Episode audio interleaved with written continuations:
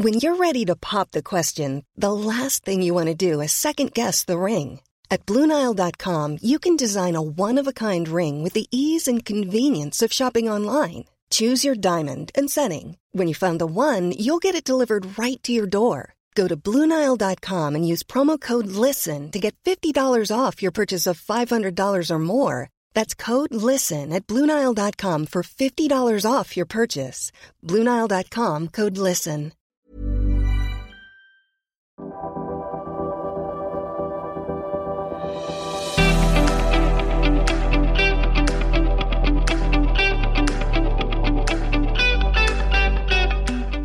G'day.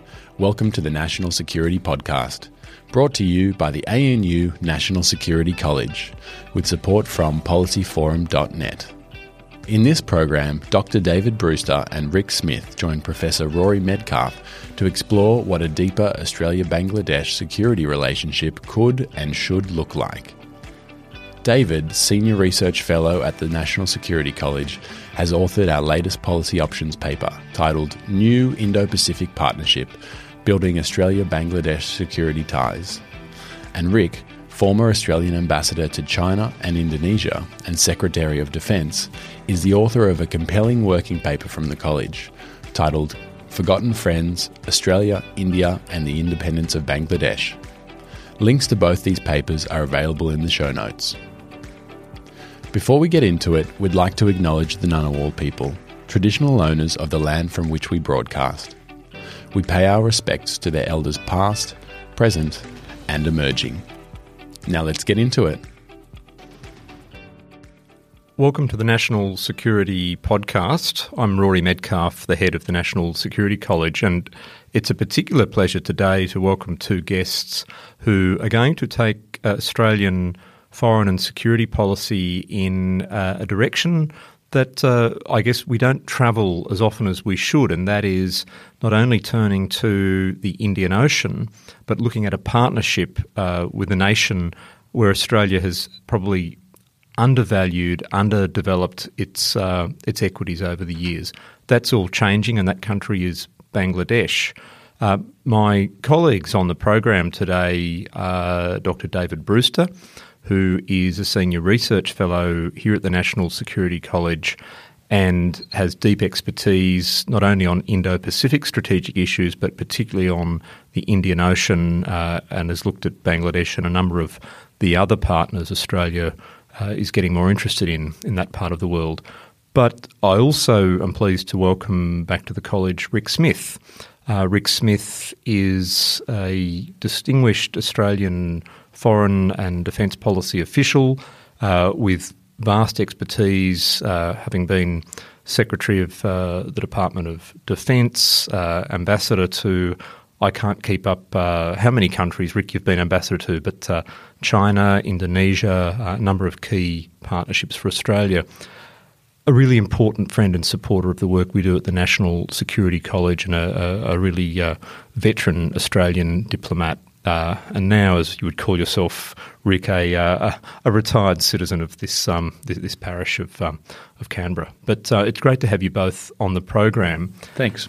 Hmm. And I think that um, we'll start with you, David, because I want to look at the new research that you've done for the National Security College that marks not only the fact that this is actually the, the 50th year of the independence of Bangladesh, and we'll come back to that in a moment because I know, Ric, that's something that, that resonates with, with your career.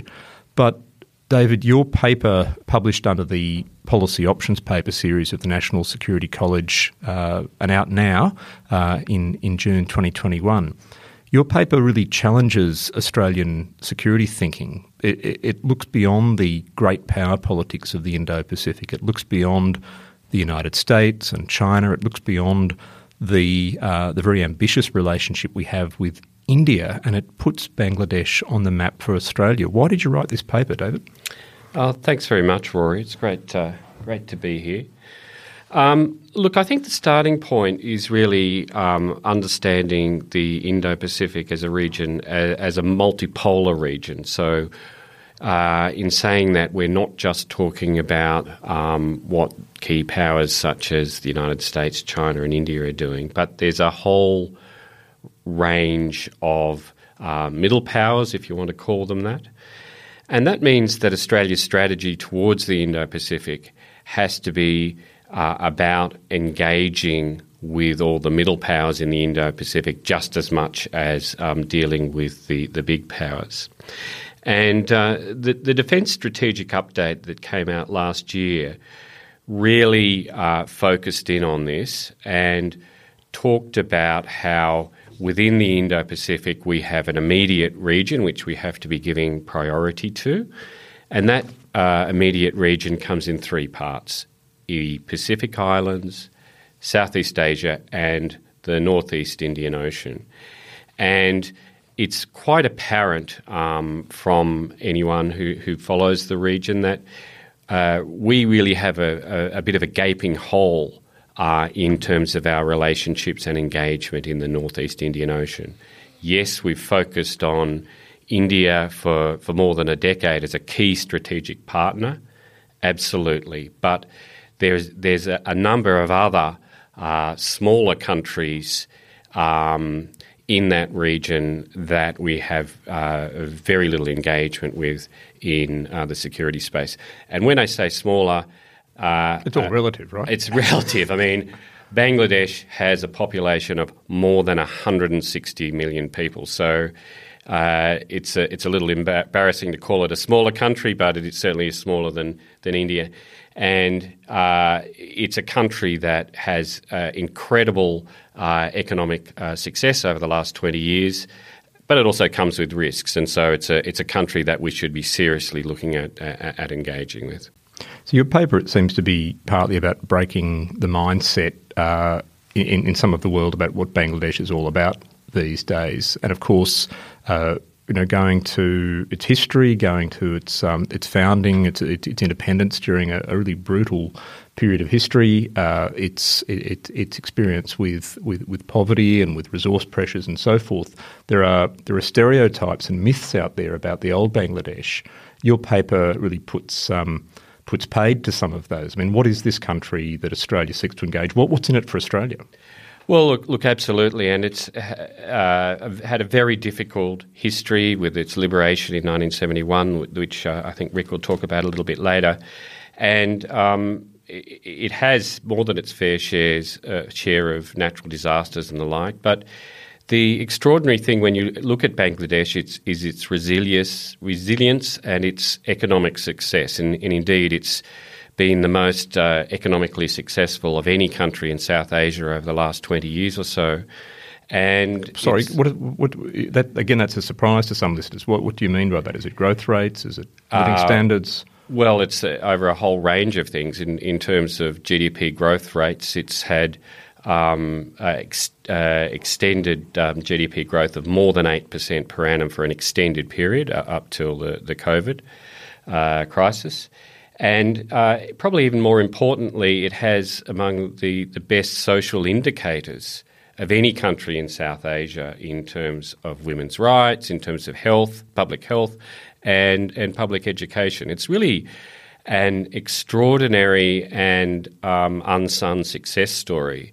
Um, and from Australia's standpoint, um, it's following an economic development model that is very familiar to us. It's a it's an economic development development model that is very similar to some of the East Asian tigers that we've seen over the previous decades, and indeed, I think that it's really on track to become the next big Asian economic tiger. So I'm going to take us a little bit from the the here and now and the promise of the future. And I want to come back to you a bit later, David, to get some specificity around you know what should Australia do in this security relationship. But let's come back to those nuts and bolts. And I want to look at how the past connects with the present. So, Ric, this is a good moment to bring you into the conversation. Uh, and I should just note for our listeners that although we're, we're publishing a, a new paper by David Brewster, we're also taking advantage of this opportunity to, uh, if you like, uh, to revive uh, a really fantastic publication the college put out several years ago. Uh, and Ric, you were the author of that. And so I want to use that as a starting point to um, take you back, if you like, to to 1971 and your paper that you wrote for us, Forgotten Friends, Australia, India and the Independence of Bangladesh, published by the National Security College in 2016 tells a story that, that resonates for Australians, I think, for Australian foreign policy to this day. Uh, Ric, what was your paper about? What, what, what's the experience that, that you relate in this? Thanks, Rory. Yes, I was uh, in the uh, Australian High Commission in New Delhi during this time and observed uh, the end of this unusual marriage. Uh, the Pakistan that was created following the uh, partition of Greater India in 1947 comprised two wings. The west, of course, uh, Punjab, Sindh, Baluchistan, the northwest frontier, and so on, uh, and uh, uh, on the other side of India, Bengal. all these two parties had in mind, East and West, all they had in common was uh, uh, is the religion of Islam, and uh, uh, otherwise they were just very different. And West Pakistan was determined to dominate this marriage, as it were. Uh, it was always uh, at risk. it was never going to be sustainable in the long term. Two wings separated by thousands of kilometres of hostile India. the pity is that it had to end in such tragedy, and it did, following an election in which the leadership in West Pakistan of military leadership uh, of uh, uh, wouldn't recognise an outcome which effectively gave uh, East Pakistan a majority in its parliament, and so uh, out of all this there became a declaration of independence led by Mujibur Rahman uh, and a civil war into which uh, India intervened uh, uh, late in the peace after about eight months of civil war, uh, by which time some 10 million Bengalis had fled into uh, India to avoid the war. India intervened and uh, secured the independence of West Bengal, which then became Bangladesh. And Australia, uncharacteristically differing from the United States, from Europe, certainly from China throughout all of this, uh, uh, was sympathetic to India's position with 10 million um, uh, displaced people on their uh, borders uh, and uh, sympathetic as well to the movement towards independence in Bangladesh. because it had seemed to us very clear from the beginning of the year that that this was the only way it was going to end. Uh, there was momentum towards independence that was uh, uh, not to be resisted. We made that judgment in February. Eventually, it was settled in December when uh, the independence of Bangladesh was uh, achieved through uh, the following the Indian military intervention, and uh, Australia was one of the very first countries to recognise the newly independent state of Bangladesh, uh, way out in front of, uh, of uh, Europe and uh, the United States, and certainly from uh, China. Again, so we had a particular connection there, and we were fortunate to have as. Uh, the uh, Deputy High Commissioner, as he'd been, and went on to become the High Commissioner, a man named Jim Allen, who was a Bengali speaker, had been born in uh, in uh, East Bengal uh, through all that period uh, in 19 before the Second World War, in fact. And Jim was uh, well anchored in the state and a friend of Mujibur Rahman, who became the first uh, president and then prime minister. Personal connections mattered in diplomacy then. I guess they still do. But but mm. you you um, had the I guess the, the extraordinary experience of being sort of up close to a lot of this mm. uh, as a young diplomat on your on your first posting. Yes. Um, maybe you could share a little a little insight into in, in, into that experience and what you saw that perhaps helped shape Australia's uh, policy. I um, uh, we were putting out a lot of aid uh, to uh, uh, the to India to uh, help it support the refugee or displaced peoples camps, um, and I went down to uh, Calcutta and then up around into the northeast uh, to see how this was all working. The uh, RAAF was flying in uh, housing and uh, plastic supplies to provide shelter for people, food and medicine and so on. And uh, I was sent down there to have a look at that and see how it was going. Then I was up in Tripura, a state on the border between Bangladesh, as it now is, and Burma. Uh, population 900,000, and at that time, um, in uh, late June of 1971, there were 1 million displaced people, so they're all living in the streets and everywhere. I went down to the border in a taxi and uh, saw what the Pakistan army was doing. It was firing shell burst mortar uh, into crowds of uh, people as they were trying to flee across the border. And uh, before my eyes, two uh, young kids, I suppose they were eight and six or seven and five or something, were struck by pieces of shrapnel. And I put them um, in my taxi and uh, their, parents with them, and uh, they, they were in a distressed state took them back into this hospital, which was just packed, packed with people, you know, lying, you know, foot to head um, uh, in the corridors and so on, and uh, and left them there. I, uh, I've often wondered what I, I, took the pieces of shrapnel out of them. I hope that was all right medically, and have kept them. But uh, I uh, I just hope those kids survived. Um, and the remarkable thing was that uh, uh, this, uh, you know, they were there presumably through December into the war, but by January they started to go back, and uh, within a month or two of Bangladesh's independence, almost all of the 10 million were back. There's extraordinary movement of people over a period of 12 months. Um, and so the new Bangladesh emerged, and um, Mujib uh, had been the leader. He became the prime minister. So there's so much we can draw from that story, from that, uh, I guess, that experience that your paper recounts, Ric, and, and of course, just for our listeners, there's a there's a uh, a really uh, detailed and I think very very comprehensive uh, version of the paper that you published with the Australian Institute of International Affairs. Yes. more of a, a substantial essay. So our our short paper is kind of a, a way into that. Yep.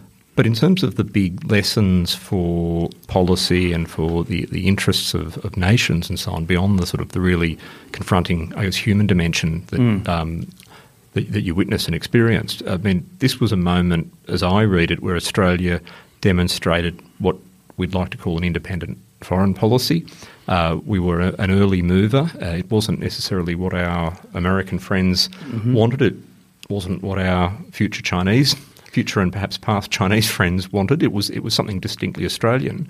What do you think the importance of that um, that diplomatic stance of Australia is looking looking back? Well, it was certainly important at the time. Uh, we were taking a position very different from that of the United States. We were still engaged with them, of course, in Vietnam. Uh, but we uh, uh, took a very distinct position. The United States was hostage to Pakistan because they were using Pakistan as the conduit to China and uh, the Nixon Kissinger opening up and so on. But uh, uh, we took a very different view and we made it clear to the United States that uh, we were doing that and why, and there were no repercussions. Uh, that was understood in Washington. We went about our business. Uh, what I explored uh, subsequently was why did we take a position so different from that of everyone else, and that's for another day. Uh, the second point to make, though, is that the position we took was readily acknowledged across uh, Southeast Asia in particular. And when we announced our recognition of uh, Bangladesh uh, in uh, January of uh, 72, it was widely acclaimed in the region. Uh, Australia is serious about the region. They're dealing with us on our merits, uh, and they've engaged this new state so readily. Uh, so it reflected not just what you've called an independent foreign policy, but um, an engagement with the region, a prioritising of uh, the Asia, uh, Southeast Asia region uh, in our in our foreign policy framework and that was welcomed in the region. Friends who were serving in Singapore and Malaysia recall uh, their host governments putting on parties for us or turning up at parties for us. Well, I'd like to think it's not completely uh, completely forgotten, and you've certainly, you know, alerted us to the um, the importance of, of that episode from Australia's diplomatic history. I know that when we published your paper, we had uh, friends and colleagues in, in Bangladesh who certainly took an interest, but in, mm. in India as well. Mm. Um, I think it, um, you know, it, it, resounds well to Australia's profile today during this uh, extremely challenging time in our uh, foreign and security policy. And I'm not not going to draw comparisons necessarily with, with, then and now, but I might I might jump forward to the present and the, and the future again, if I may, and I might turn back to David on that, and and would love your views as well in a moment, Ric. But um, David, looking at your paper. Uh, do you how do you see how do you think Bangladesh today imagines Australia as a potential partner? You know, would we be knocking on an open door if we took the steps that your paper advocates? Yes, uh, ab- absolutely. We would be knocking on an open door. Um, Bangladesh, uh, as we were talking about before, has been incredibly successful over the last couple of decades in terms of their economic development. Um, but increasingly, they're finding themselves uh, squeezed um, between um, some of the major powers. It's obviously net right next door to India. It's very close to China, uh, and it's very much feeling uh, the, the, pressures of those that major power competition, and as a result, it's it's really reaching out to other um, important countries in the region that it, can, it see could become uh, important uh, partners in, in, in terms of economic engagement, political engagement, and security engagement. And uh, so I think it is very much an open open door for us. We have a lot of interests in that part of the world that are both positive and negative. I've mentioned the uh, potential for economic partnership and trade and investment, but there are also risks. Um, there are risks from violent extremism, uh, from climate change, for example. So, uh, there's been a study showing that uh, a rise of one metre in sea levels would inundate around 17% of Bangladesh territory, displacing perhaps more than 15 million people. So, we have to be concerned about that and uh, ready to react to that if that happens. Um, Importantly, we're also seeing in, in Myanmar a slow slide into civil conflict. Who knows uh, where that will end, but almost certainly it will have uh, consequences for the entire region, whether it be in terms of um, people smuggling, drug smuggling, a whole lot of other potential um, uh, risks for Australia. So we have to be engaged uh, with the region. We need friends in that part of the world, friends that are happy to work with us. And I think um, that certainly uh, Bangladesh has given every indication that they're looking for a, a, a, closer partnership with Australia. I'll come back to some of that because the question to my mind is still a little bit what's what's in it for Australia. Uh, but let's turn firstly to some of the more specific things that steps that should be taken. It's very easy to say we need better relations with country X, we need better economic relations or security relations. What, what are some of the practical steps that, that you would advocate the Australian government take in the near future? Yeah.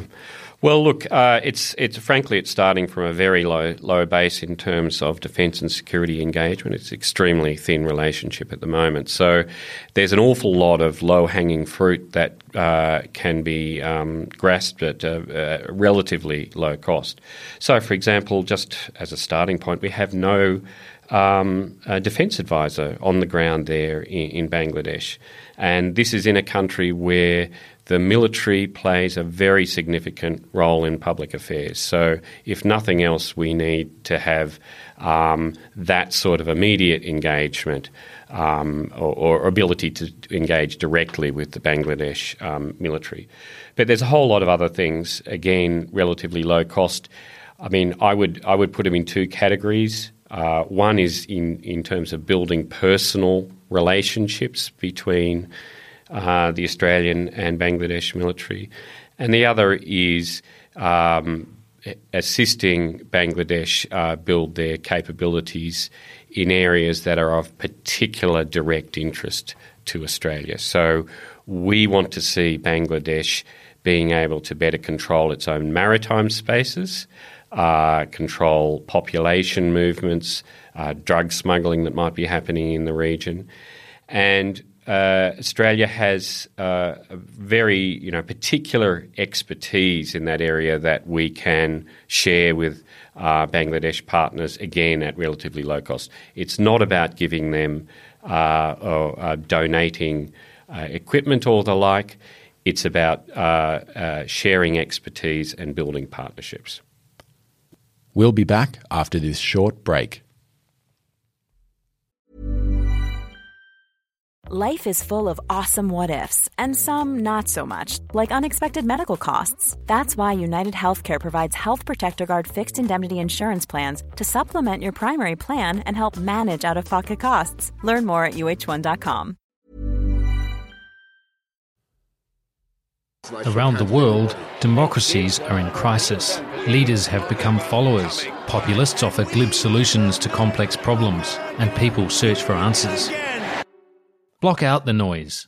Each week on Democracy Sausage, we go deeper to bring you insights from leading scholars, journalists, and commentators to help you make sense of the world. I'm Mark Kenny from the Australian National University. Join me at the Democracy Sausage Hot Plate every Monday and Thursday.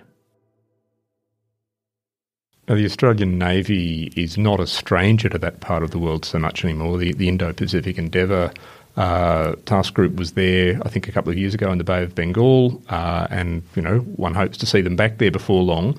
But at a navy to navy level, or whether it's other uh, services, what what specifics would you see? Uh, okay, well, d- to start with, the, the Bangladesh military is is highly professional. Um, and um, very much is um, comes from the, um, the you know the British model. So there, there is a shared uh, military culture, if you like, particularly um, in the Navy. And there's a lot of uh, scope for secondments, whether it be between the Australian and Bangladesh military colleges. Uh, Bangladesh also has particular expertise in peacekeeping, where they're one of the largest contributors to UN peacekeeping operations throughout the world. They are really at the forefront in terms of addressing um, uh, women, peace, and security issues. Uh, they were a co sponsor of a UN um, uh, resolution regarding that. And to the extent that Australia um, is going to be working in the peacekeeping space in coming years, we actually have quite a lot to learn uh, from Bangladesh. But as I said, there are also uh, a number of areas that we can be uh, working with them to assist them in um, the maritime security space. And it's not just uh, the Defence Department and our military services, but it's, it's, there's also a lot of other Australian uh, government agencies that can be engaging, whether it be um, through in terms of um, search and rescue or uh, helping them to address port security issues or um, engagement between the, um, the AFP and their counterparts in Bangladesh.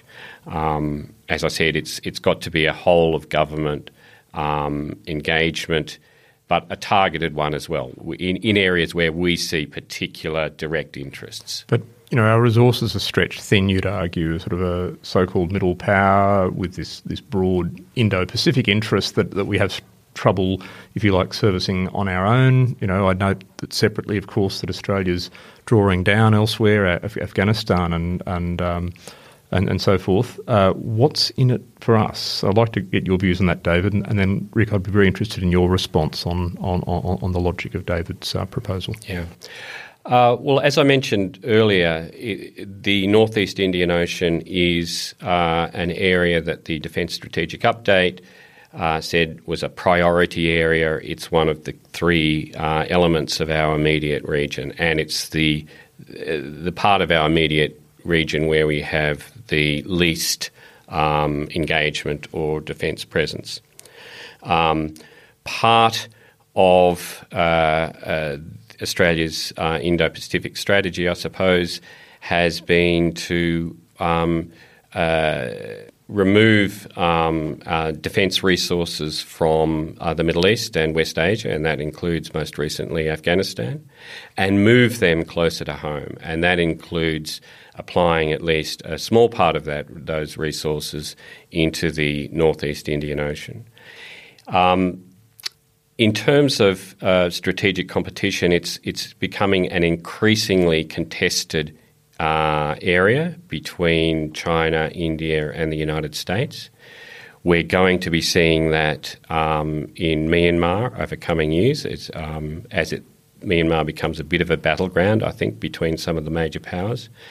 Um, Bangladesh is also feeling the squeeze, um, and only uh, a week or two ago, um, the uh, the Chinese ambassador to Bangladesh really made quite an extraordinary statement, an explicit threat to the Bangladesh government that it would face consequences if the Bangladesh government um, formed relationship with the, the Quad countries, and that was really an extraordinary statement. And really, to my mind, um, indicative of how little the Chinese Communist Party understands Bangladesh and the Bangladesh people, um, because that's not something that the Bangladesh people, having liberated themselves uh, and you know uh, uh, faced many natural disasters, would sta- would you know uh, see uh, take lying down. I think that's uh, really quite an extraordinary statement for them to make. So I take it there's a context of of managing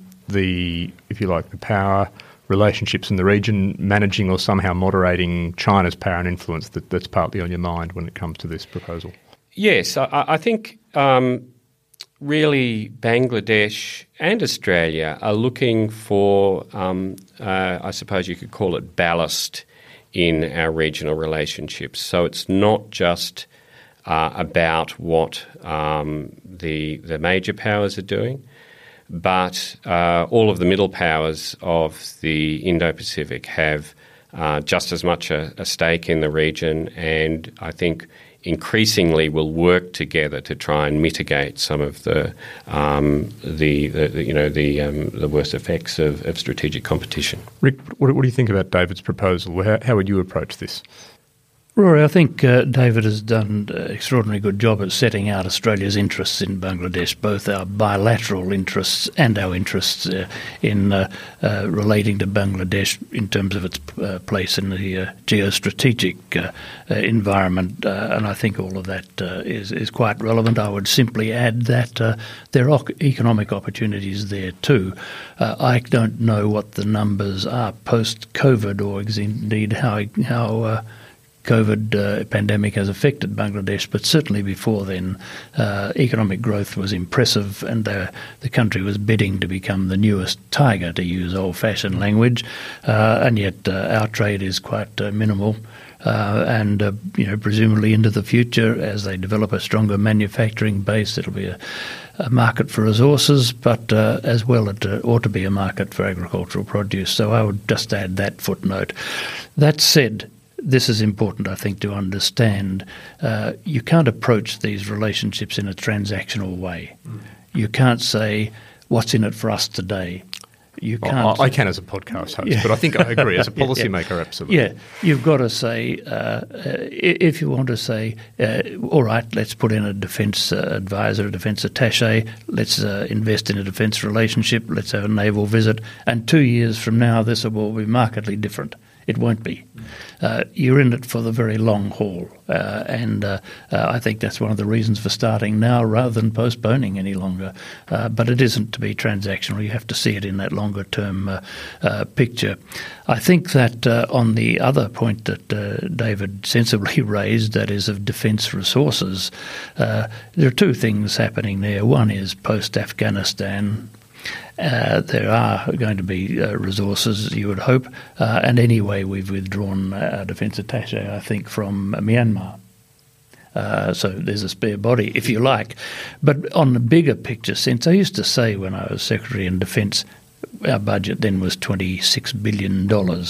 I used to say, with a, hundred, a workforce of 100,000 and a budget of $26 billion, we can actually do anything at all in the area of small change, and that's what this would be. So I don't think there's a resource argument against doing this. There may be a resource argument in terms of how and where you use the Navy at any one time, because deploying ships to one area means they're not in another area, and there are trade offs like that. But in terms of personnel and bringing people to Australia for training, uh, I do believe we can afford that. So before we wrap up, I want to take the conversation uh, a little wider on a couple of points. I want to look at the you know the role of these, if you like, middle player partnerships in the bigger Indo-Pacific. Uh, David, you've done some work with the National Security College on a project, in fact, a project uh, supported by the Australian Defence Department, uh, the Made for Multipolarity project, where we look at you know the many potential partners for Australia, particularly in the in the Indian Ocean. Um, so I'd be interested also in looking at how you'd see, for example, Bangladesh fitting in that bigger picture, and who else is in that wider picture uh, beyond the Quad, beyond India? Uh, yeah, thanks, Roy. So, really, for the last uh, two years, um, the National Security College has been uh, looking at Australia's uh, strategic engagement, particularly in the Indian Ocean region, with the mind to understanding how Australia can better engage um, with a range of players, um, the the middle powers, but even some of the, um, the, the small countries in the region. Um, and the Indian Ocean is an area where um, historically we haven't um, uh, had uh, strong um, defence relationships, unlike say Southeast Asia or the Pacific. And it's, so it's an area that we, we, we need to look at and understand who our partners are. Um, the, obviously, the starting point for any of that is India, and India is and will be our key strategic partner um, in the Indian Ocean region. There's no doubt about that. But there's a whole lot of other um, important arrange, um, relationships that we need to be looking at to complement our relationship with India and provide us with alternatives as well.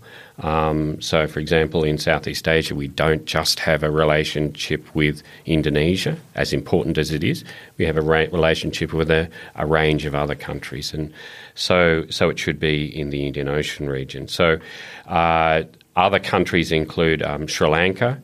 Um, they uh, it's another key uh, partner for, for the future, but also um, some of the small island states, as small as they may be, they have their own views about their own future, and they have their own desires to be engaging with countries like uh, like Australia. So we need to see a um, an enhanced partnership with Bangladesh uh, not only in itself but as part of a broader engagement with a, a number of other countries within the uh, Indian Ocean region.